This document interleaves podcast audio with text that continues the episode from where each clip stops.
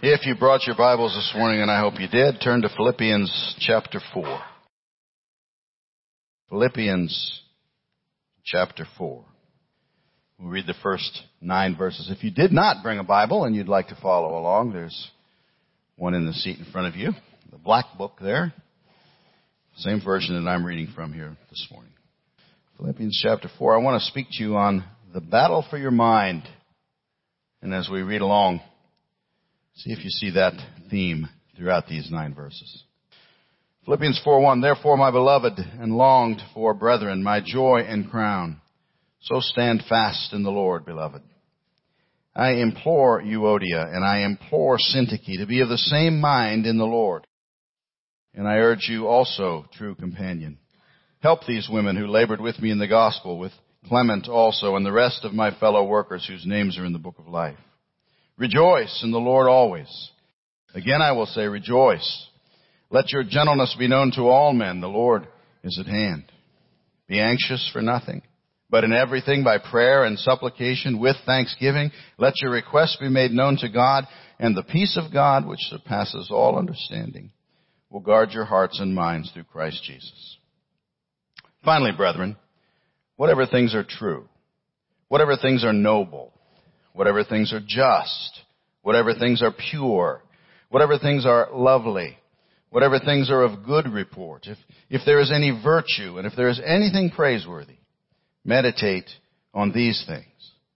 The things which you learned and received and heard and saw in me, these do, and the God of peace will be with you. Father God, thank you for your word. This is your word, the word of God, the inerrant, infallible, perfect, holy, inspired, God breathed word of God. And we're thankful for it. And we pray today that we would be open to it, that our hearts and minds would be receptive, that the Holy Spirit would get hold of me as I speak and preach, that you would fill me and enable me to say exactly what I ought to as I try to explain this passage and say nothing else, certainly nothing I ought not to. And I pray that all of us would be receptive to the Holy Spirit as He takes that and applies it to our hearts. May we be not just hearers today, but doers. May we be changed by your word. And we pray it in Jesus' name. Amen. Satan wants your mind. If you are a believer, a Christian, he cannot have your soul. You belong to Christ and nothing can change that, but he can still get into your head. And he can still mess with your mind and he can still affect your thought life. In so doing, he can make you ineffective in your walk with Christ. He can, he can make you in, equally ineffective in winning others to Christ and sharing your faith. He cannot unsave you, but he can so affect you that others might be, that who might have been saved through you won't be. Satan wants your mind. His primary battleground has always been there in your mind. We don't need to look any further than the very first chapter or the very first section in the Bible, uh, the very first mention of Satan in the Garden of Eden when he messed with Eve's mind. Yea, hath God said. He questioned what God had said and got her to think wrongly. She knew what God had said, but Satan got her to question it. He got into her head. He got into her mind. Satan wants your mind. He wants to control your thoughts. He wants to get you to think wrongly. He wants to get you to engage in what old Howard Hendricks used to call stinking thinking. That's what he wants for you. Jesus told Peter, Satan has desired to have you that he might sift you as wheat. Peter told Ananias and Sapphira that Satan was responsible for their wrong thinking in Acts chapter 5. It was Satan who filled Judas's heart with the idea of betraying Christ in John chapter 13. And Jesus said it is Satan who takes the words out of the hearts of some who hear the gospel so that they are not saved in Luke chapter 8 in verse number 12. He wants your mind. And it's up to you, Christian, whether he can influence it or not. Now, I want to be as clear as I can today. I'm speaking to those who are saved, those who are born again, those who are converted, regenerated, children, daughters, sons of God. Those who have trusted Jesus Christ as their Savior and Lord. Not, not those who just think that by coming to church they're, they're okay. No, those who at some point in their life came to a place where they said, Lord Jesus, I know I'm a sinner and I know Jesus died for me and I accept Him as my Savior. That group and that group alone is the only one who has any kind of resource to uh, protect themselves against Satan. The others, those who have not trusted Christ, Satan already has your mind. If you're here and you've never trusted Christ, he's already got you. He's already in control of you. You might not know it. Jesus one time came across a fellow, we refer to him as the maniac of Gadara. You may remember that story, you could look it up. And of course the person was out of his mind. Hence, we call him the maniac. Possessed with multiple demons, all kinds of things. And Jesus saved him. Healed him. And then in the very next instance we see him, and the Bible describes him this way. It says that we saw him sitting and clothed and in his right mind. It's the first time he had been that way. So it's an important distinction. I want to make sure we understand it. If you are saved, Satan wants your mind, but he can't have it. You belong to Christ. You are his. You have the indwelling Holy Spirit keeping you safe. But, and it is a big but, he can still influence you. He can still get you to think wrongly if you will let him. This passage in Paul's letter to the Philippians gives us some wonderful instruction on how to win the battle for our minds, how to push Satan's influence aside and think rightly. And of course, verse number eight is the obvious text on this topic. As we read down through here, I'm sure you all thought, oh, he's going to talk about verse number eight because it's talking very specifically about the mind. But I think as I studied this, the entire section has something to say to us about how we think and about our mind. So what does the mind of a Christian look like? The mind that Satan is not influencing, the mind that is winning the battle. Well, let's look at some of these verses and see if we can find anything. Verse number one. I would suggest to you that that mind is a steadfast mind. Therefore, my beloved and longed for brethren, my joy and crown, so stand fast in the Lord. Beloved, a steadfast mind. I was blessed to attend Bible college in my younger years. And uh, the things I learned and experienced there influenced me greatly. I've uh, I've sifted those things as I've grown older in my faith, or maybe just as I've grown older, and I've come to believe some of them needed a little refinement. But for the most part, I am today, to a large extent, what I became through that experience. The things that I learned there, I still hold to today, for the most part. The pastor of the church and the chancellor of the college at the time used to have a favorite theme Somehow he managed to work this theme into every single sermon and every single talk that he ever gave. And that theme was, don't quit! Never quit on God, absolutely no matter what. He somehow managed to get that worked in. I don't know how he did it, but he did. It was almost magical. His diatribes on the, on the subject would always make me think of Winston Churchill. You remember Winston Churchill's famous, famous speech, never quit, never surrender, never, never, never, never, never quit? That was pretty much what he would do.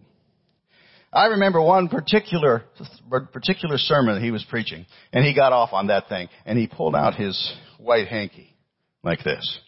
And he said, you guys want to quit? Now he was preaching to a bunch, or preaching to a bunch of preacher boys. You guys want to quit? Go ahead. Bye bye. Bye bye. I've never, I've not tried to make any kind of comment on his methods or anything like that. I don't know if he was right or wrong on that kind of stuff, but I'll tell you one thing. Every time I come to a place now in my life where I think about quitting on God, every time where I come to a place where, you know, the burden gets heavy and I start to think, you know what, I've done as much as I'm going to do, here comes swimming in front of my face that preacher waving that hanky and saying, go ahead, quit, bye bye. Might not have worked for everybody, but it sure worked for me. The thought of quitting on God uh, is something that I just can't quite, I just can't condone it now. And let me say this, Christian, if you're ever going to win the battle for your mind, you've got to settle it right up front that no matter what slings and arrows might come your way, no matter what traps the enemy may lay, no matter what disappointments or hurts or mistakes or failings you stumble over, no matter the rubble and ruin that might surround you at times, you are not going to quit on God. That's what you have to settle in your mind. The mind that wins the battle is a steadfast mind. Look around this church. We do this from time to time. Most of you who have attended here any length of time can see seats where someone used to worship, but they're not there today. Nor are they ever there anymore. Something stopped them, something tripped them, something hurt them, something broke them, and they quit. But it's never right to quit on God. Ever. It's never right to compromise. It's never right to give in to sin, even a little bit, just because things get hard. The mind that wins the battle is a steadfast mind. So stand fast in the Lord, beloved. Verse number two, it's a unified mind. I implore you, Euodia and I implore Syntyche to be of the same mind. Are we there? Ah, there we are. All right. So what are we talking about? I forgot my whole sermon now. Let's see. We're talking about a unified mind. Satan loves to divide us, doesn't he? He absolutely loves, he loves to get us arguing and bickering about the dumbest stuff, doesn't he? And as the fact I'm talking about Satan today is the reason that all this nonsense is occurring. We're not ignorant of his devices, are we? We don't have to be divided. We can choose unity. And you notice that's what Paul told these women to do. Choose unity. Be of the same mind in the Lord is an imperative. It's something they could choose to do. It's something they should choose to do. Being of the same mind in the Lord, first of all, meant that they needed to agree with God about things. His way. Be of the same mind in the Lord. His way, as defined in His book, the Bible, is the guide for all of our thoughts. Have you ever noticed when people are considering a wrong thought, they start to look for other people who will agree with their position? Somebody who's thinking about getting divorced will immediately start to seek out the advice of other people who have been divorced. They will not talk to people who have successful marriages. They will talk to people who have, uh, or who have gone through a divorce because they want to be of same mind with somebody. But that's not what this is talking about. This is talking about being of the same mind in the Lord. That's the only one that matters. Being of the same mind also means we don't always get our way. Sometimes, I know it's hard to believe, sometimes somebody might actually have a better idea than you. Sometimes they might actually have a better idea than me. It's possible. When everybody has a my way or the highway mindset, there can be no unity. And so let's just determine that we're not going to let Satan divide us. And in any areas where he may have already got a foothold, let's kick him in the teeth. Let us be of the same mind in the Lord. That's the kind of mind that wins the battle. Verse number three. It's a steadfast mind. It's a unified mind. It's also a helpful mind. Verse three. I urge you also, true companion, help these women who labored with me in the gospel, with Clement also and the rest of my fellow workers whose names are in the book of life. It's a helpful mind. Paul asked his true companion to intervene in the matter of Euodia and Syntyche. He asked him to help. We don't know who this true companion was. Some have suggested that the Greek word there is actually a name. The Greek word that is translated true companion is the word syzygus. I can't even say it. Syzygus. Could be a name. And it makes sense that it would be such, for it appears in a passage with names both before and afterwards. So he's saying Syzygus, you need to intervene. And you need to help these two women. And I love the clarity of Paul's words to him here. These two ladies are not in agreement. They're not getting along. Something has come between them and their walk with Christ and their union with His church. And Paul's command here is so simple. Help these ladies. Help them. If we're going to win the battle for our minds, we have to admit that from time to time we need help. We get ourselves in a spiritual place as these two ladies did, where we need somebody to help us. And we also must submit to Paul's clear admonition here and help those who are in such a place. If we're not the, them, maybe we're the one who needs to help. Our minds are not always clear on things. We find ourselves influenced by things we see or hear, by other people that come into our lives. Sometimes we stray, stray from the truth. Robert Robinson wrote about this proneness we have toward wandering in that great hymn of the faith. I don't know how long it's been since we sang this one. We probably ought to sing it sometime. Come thou fount.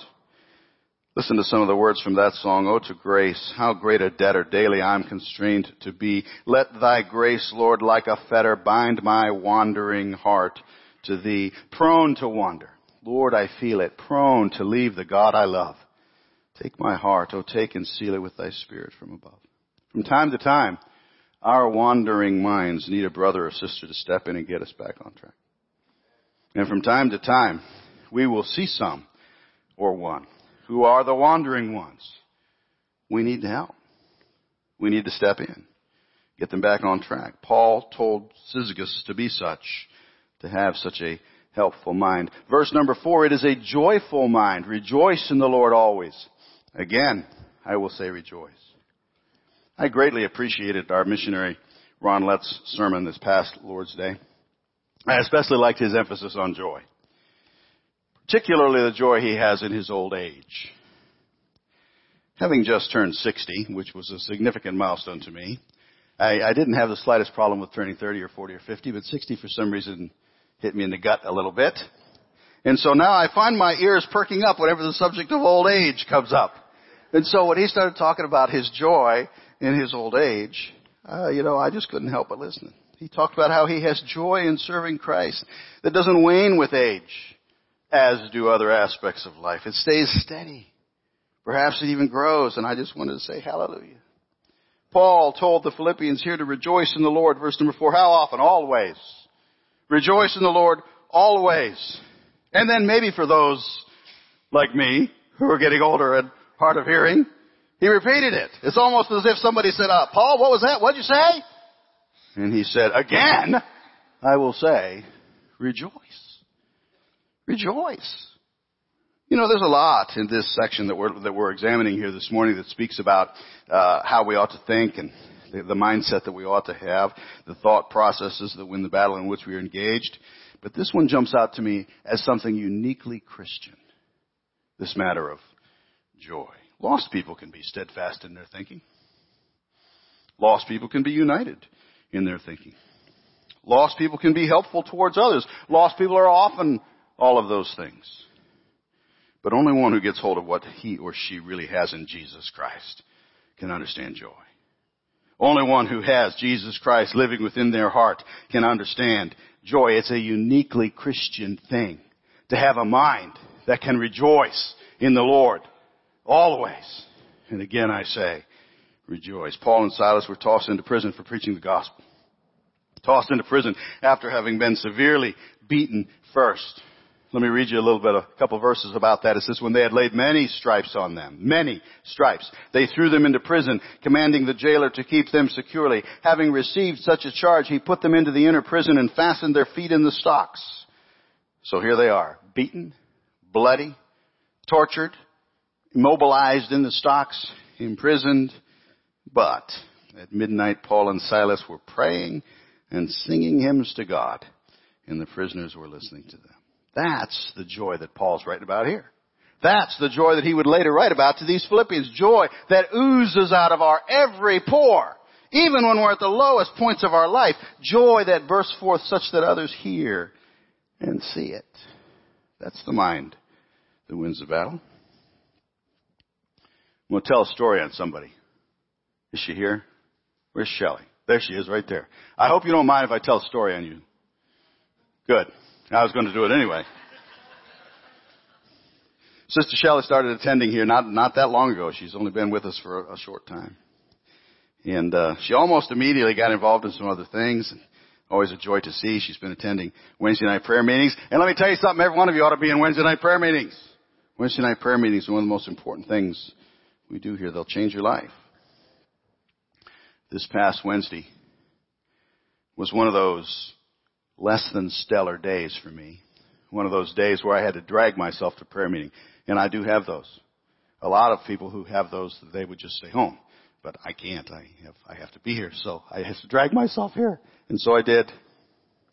And I was, uh, I was uh, sitting here in prayer meeting, and I'm always amazed how when I have those kinds of days, God does something in prayer meeting. Always. Every single time He does something in prayer meeting that makes me just rejoice that I went.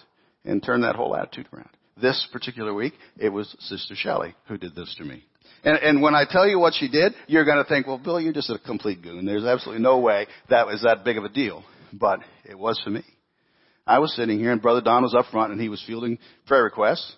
And uh, all the normal things were coming up as prayer requests. And then uh, all of a sudden, Shelley said, I want to pray for Old Fashioned Sunday. And I, it, I don't even remember what all she said. I remember her saying she she prayed that that it would the place would be full and and and, and that the, that the, the service would be wonderful and the weather would be great and everybody in Randolph would hear about it and uh, we'd have to put up chairs and it, it, all kinds of things she said. I don't remember what she said. I just remember the way she said it. And I remember she threw her arms up in the air and she had this joyful look on her face as she issued that prayer request. And I'll tell you, by the time she was done, I was ready to shout. Hallelujah. Just that. Because it was joy that was just pouring out of somebody. And I, I you know, I might have been thumbsucky coming in here that night, but I was rejoicing when I went out over something that simple. The joy filled mind will win the battle every single. Now, for the sake of time, I'm, I'm going to just mention a couple of these other ones here because I want to get to one very particular one. But let me just mention a couple more. Verse number five. The, the, the mind that wins the battle is a gentle mind. A gentle mind. Let your gentleness be known to all men. The Lord is at hand. You know, I'll just say a sentence or two about this. In, in our day and age, where telling somebody off is considered a virtue. I get so tired of that. I get so tired of looking on social media and I, I've gotten to where I can't hardly stand to look at the comments because people just think it's some kind of a virtue to just spout something that they would never say to your face because they get punched dead in the throat if they did. But they'll say it on social media. Christians will say it on social media. That's not the way we're to be. We need this reminder. We need gentleness. God, make us gentle and kind in our thinking, in our words, in our every interaction. That's the mind that wins the battle. Verses 6 and 7, it's a praying mind. Be anxious for nothing, but in everything by prayer and supplication with thanksgiving, let your requests be made known to God, and the peace of God, which surpasses all understanding, will guard your hearts and minds through Christ Jesus. I don't suppose any passage has figured so prominently in our midweek prayer meetings as that one. We have dissected that verse every which way we could think of to do it. We've preached on it every which way we could think of to do it. It's just a wonderful verse on prayer. And the fact is that while we can make every effort to have the kind of mind Paul is encouraging us, we can't do it alone. The battle for our minds is too strong. We do not wrestle against flesh and blood, against principalities, against powers, against the rulers of the darkness of this age, against spiritual hosts of wickedness in the heavenly places. We need prayer. We need to pray. The minute you think prayer is unimportant, Christian, is the minute the battle starts to go against you. The minute you think you can handle the enemy's attacks alone is the minute you begin to go down. We all need prayer. We all need to pray. We need praying minds. One more. Verse number nine. Verse number nine. The things which you learned and received and heard and saw in me, these do, and the God of peace will be with you. I'm, I'm mentioning this one out of order because I want to come back to verse number eight and finish with that. The mind that wins the battle is a taught, learned, and active mind. Taught, learned, and active. Paul said a couple things in this verse that can keep our heads on straight if we'll heed them. He said they had learned some things from him, both by his example and from his teaching. Implied in his statement is that they ought to remember those things. He was referring to them, stirring up their remembrance of those things. You have been taught some things. You have learned some things. Remember them, he's saying. But he also said they needed to act on those things. The things which you learned and received and heard and saw in me, these do. Do. That's the major point in that verse. If we're going to win the battle for our minds, we need to pay attention to what we are taught by those God has raised up to teach us. Teachers are a gift from God to all of us. I thank God for those that have taught me the Word of God. Praise God for those who teach here and anywhere. On a radio, anywhere you hear the teaching of the Word of God. But we need to do more than just sit and soak. We need to do. We need to act. It is the taught, learned, and active mind that wins the battle. So, Christian, let me ask you a question. How goes the battle with you? How goes the battle for your mind? Satan wants it. Does he have it? When I was young and ripped and strong, and there was such a time, I know it's impossible to imagine now, but there was such a time. I used to like to arm wrestle. And I used to like to arm wrestle my son, Joshua. Now, those of you who have ever met Joshua know that he, uh, he grew up to be a 300 pound lineman at Mount Union on their national championship football team. I did not arm wrestle him at that time. I arm wrestled him before then. You know, back then I was a five foot eight computer programmer who occasionally rode a bicycle from time to time. But he would challenge me or I would challenge him and I would always win. Of course I defi- def- uh, retired undefeated because I quit before the 300 pound lineman days. You ever watch an arm wrestling match? It's interesting. An arm wrestling match is, is interesting, especially if the wrestlers are evenly matched. It kind of goes back and forth, doesn't it? One person will seem to get the upper hand just for a moment and he'll look like he's winning. And then all of a sudden the other person will come up with some surge of strength and he'll start to go the other way. And sometimes it goes back and forth several times until finally the stronger one wins. You know, I think it's that way with the battle for our minds. We might think we have the upper hand. But then the enemy comes out of nowhere. Some fresh blast and we suddenly feel the possibility of defeat. Back and forth we go. Everything we've discussed so far tells us what the mind of the Christian might look like. The mind that wins the battle, what it might look like. But when we come to verse number eight, I think we have here maybe a formula. We have here something that can actually help us get there because in verse number eight, Paul tells us not only what our thinking should look like, but he tells us how to test our thinking. He gives us some things to test, criteria against which we can measure everything we encounter in this life. Everything Satan throws before us and ensure we think about it rightly. Whatever it is we're thinking about, whatever decision we're trying to make, whatever influence we're undergoing can be held up to the light of this verse and we will be helped. If we but conform our thinking to this verse, all the other things we've already discussed will fall into place. Verse number eight, finally, brethren, whatever things are true, whatever things are noble, whatever things are just, whatever things are pure, whatever things are lovely, whatever things are of good report, if there is any virtue and if there is anything praiseworthy, meditate on these things. I think Paul is giving us there some questions that we can ask of any other thought that comes into our mind. Some questions, some criteria that we can apply. So let's look at them.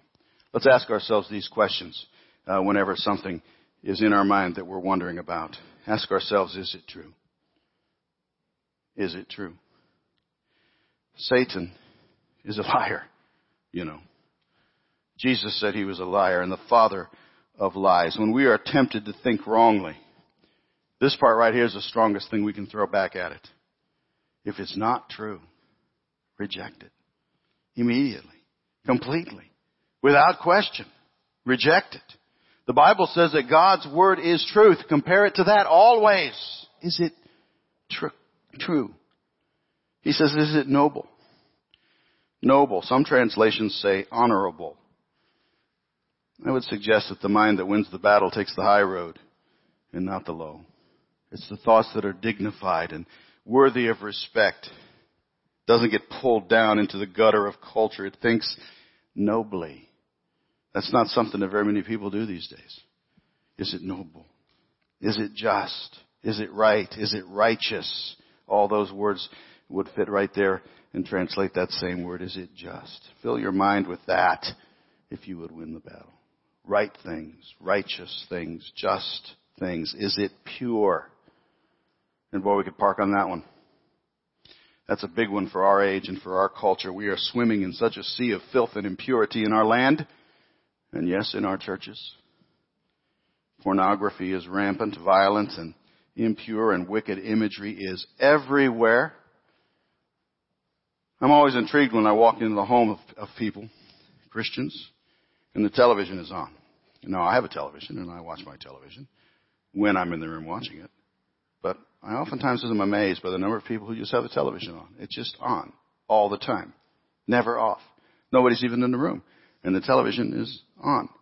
And I always wonder about that because there it is, just background noise and stuff pouring out of it into our homes all day long, impure stuff.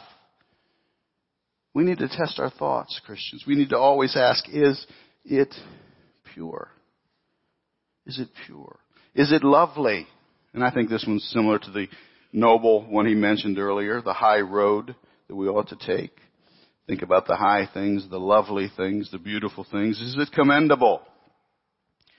Some translations say of good report there. Some say admirable there. We seen a pattern here? You know how Paul is telling us to think? He's telling us to think good thoughts, actively and often. Force ourselves to think about the good things, to push out the bad things if we're going to win the battle against them. Is it commendable? Is it virtuous or praiseworthy? Excellence is the thought there. Paul's elevated it even further now. He's not just talking about things that are good. He's talking about things that are excellent. He's reaching even higher. We should seek to be the highest, to think about the highest and the best of things, the excellent things. And then Paul says, meditate on those things. Think on them. Dwell on them. Test every thought against them. Because right thinking, biblical thinking, defeats wrong thinking every time. Father God, thank you for your word. I pray this is helpful to all of us. I know, Lord, I've enjoyed studying this and thinking through it, and I, I recognize how desperately I need it so often. Lord, we are indeed in a battle for our minds. We face an enemy who would try to trip us up every way he can. Forgive us when we fall. But help us, Lord, to take advantage of the uh, instruction that you give us in your word. Help us, Lord, to think right thoughts. May we think about the things that are true and just and right and noble and lovely, commendable and praiseworthy and virtuous. May we meditate upon those things. And therefore, Lord, may we have minds that are joy filled, minds that are united, minds that are that are uh, just all these things that Paul said they ought to be. Help us, I pray. And Lord, if there's even one believer here today who's struggling with any of this, and I'm sure there's more than one, but Lord, if uh, if there are those who maybe have come to a place in their life where they they have to admit their mind is dominated by stinking thinking, then Lord, help them today to bow right where they are, or even better, to come forward as we sing and kneel here at this altar and talk to you about this and seal it right now that they're going to work on thinking the right way. And I pray, Lord, for others who might be here today. We, we mentioned the fact that if a person has never trusted Christ, uh, their mind is already under the control of Satan. And Lord, I pray today if there's any like that today, that that statement would wake them up to the danger that they are in, that they are lost, that they are undone, that they are without hope, that if they are to die in that particular state, they will go straight to hell, and Lord, I pray today that if there's even one like that, they'll know that they can erase all of that simply by saying, Lord Jesus, I know that I'm a sinner and I know that you died for me and I want to be saved today. I trust you as my Savior and Lord. Help them to know they can do that right where they sit. Or Lord, that they could step out and it would be better. Come to the front and uh, kneel right here and do it before God and all these people. Lord, whatever the needs might be, speak to our hearts today. If we need to make changes, if we need to pray, if we need to make commitments, whatever we need to do, help us, Father, to look at our thought life, apply these criteria, and uh, get right. We pray it in Jesus' name. Amen.